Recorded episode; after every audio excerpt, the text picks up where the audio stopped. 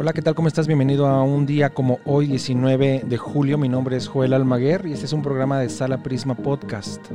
El día de hoy vamos a recordar a un poeta, poeta, pilar de la cultura italiana, de la literatura, junto con otros dos, Dante Alighieri y Giovanni Boccaccio. El tercero, que festeja su cumpleaños un día como hoy, 20 de julio de 1304, el nacimiento de Francesco Petrarca, este poeta, filólogo argentino que va a desarrollar su vida eh, eh, cerca de Florencia. Recordamos que su padre fue desterrado por los güelfos eh, y, y, vivió cerca de Florencia y cerca del, del río Arno. Y poco tiempo después, Francesco Petrarca en su adolescencia va a viajar y a hacer sus estudios en Derecho en Bolonia. Y es ahí donde va a conocer a Cicerón, bueno, la, la, obra de Cicerón y se va a enamorar de la literatura latina clásica y a partir de ahí será el acabose a ojos de su padre, porque no quería que, que fuera poeta, sino que acabara derecho.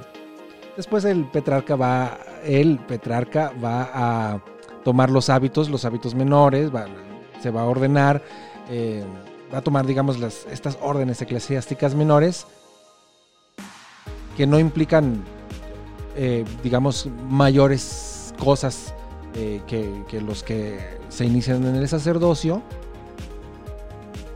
Y poco tiempo después, hacia 1327, va a conocer a su musa, Laura.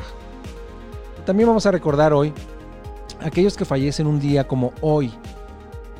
Uno de ellos es el, el poeta griego más representativo de los años 20, Kostas Kariotakis, quien fallece un 20 de julio de 1928.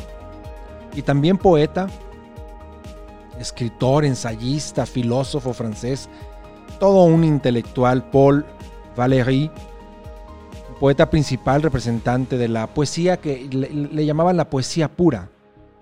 Es un prosista, un pensador. Y él, aunque muchos lo consideran filósofo, él se consideraba antifilósofo. Otro antifilósofo, que no recordamos el día de hoy, pero traemos a cuento, Emil Cioran también se decía a sí mismo antifilósofo. Hoy recordamos a Paul Valéry, quien fallece un 20 de julio de 1945. Y también otra figura muy importante para la cultura de las artes marciales, de, del cine de su país y que trasciende fronteras hacia los Estados Unidos y marca toda, toda una generación, toda una cultura con toda su actividad. Bruce Lee fallece un 20 de julio de 1973 a los 32 años, muy joven, una figura, si no han visto sus filmes, son realmente ampliamente disfrutables y, y deja ver la enorme capacidad que tenía. ¿eh? Qué barbaridad. Y también vamos a recordar hoy a Paul Delvaux, quien fallece un 20 de julio de 1994. Él, un pintor belga, neoimpresionista, y expresionista, al menos en sus comienzos, porque después se va a orientar de una manera más afianzada, influido por René Magritte y otros, hacia el surrealismo clásico. Su pintura va a estar caracterizada por desnudos femeninos en ambientes oníricos y un tanto desdibujados, cargados de erotismo, por supuesto, un erotismo latente, y figuras idealizadas.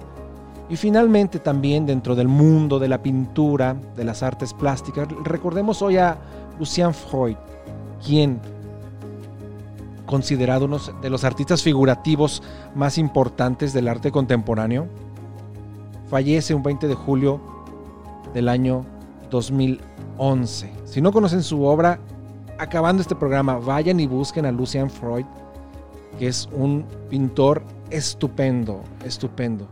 Yo te dejo, pero te espero el día de mañana. Cuídate. Este programa fue llevado a ustedes por Sala Prisma Podcast.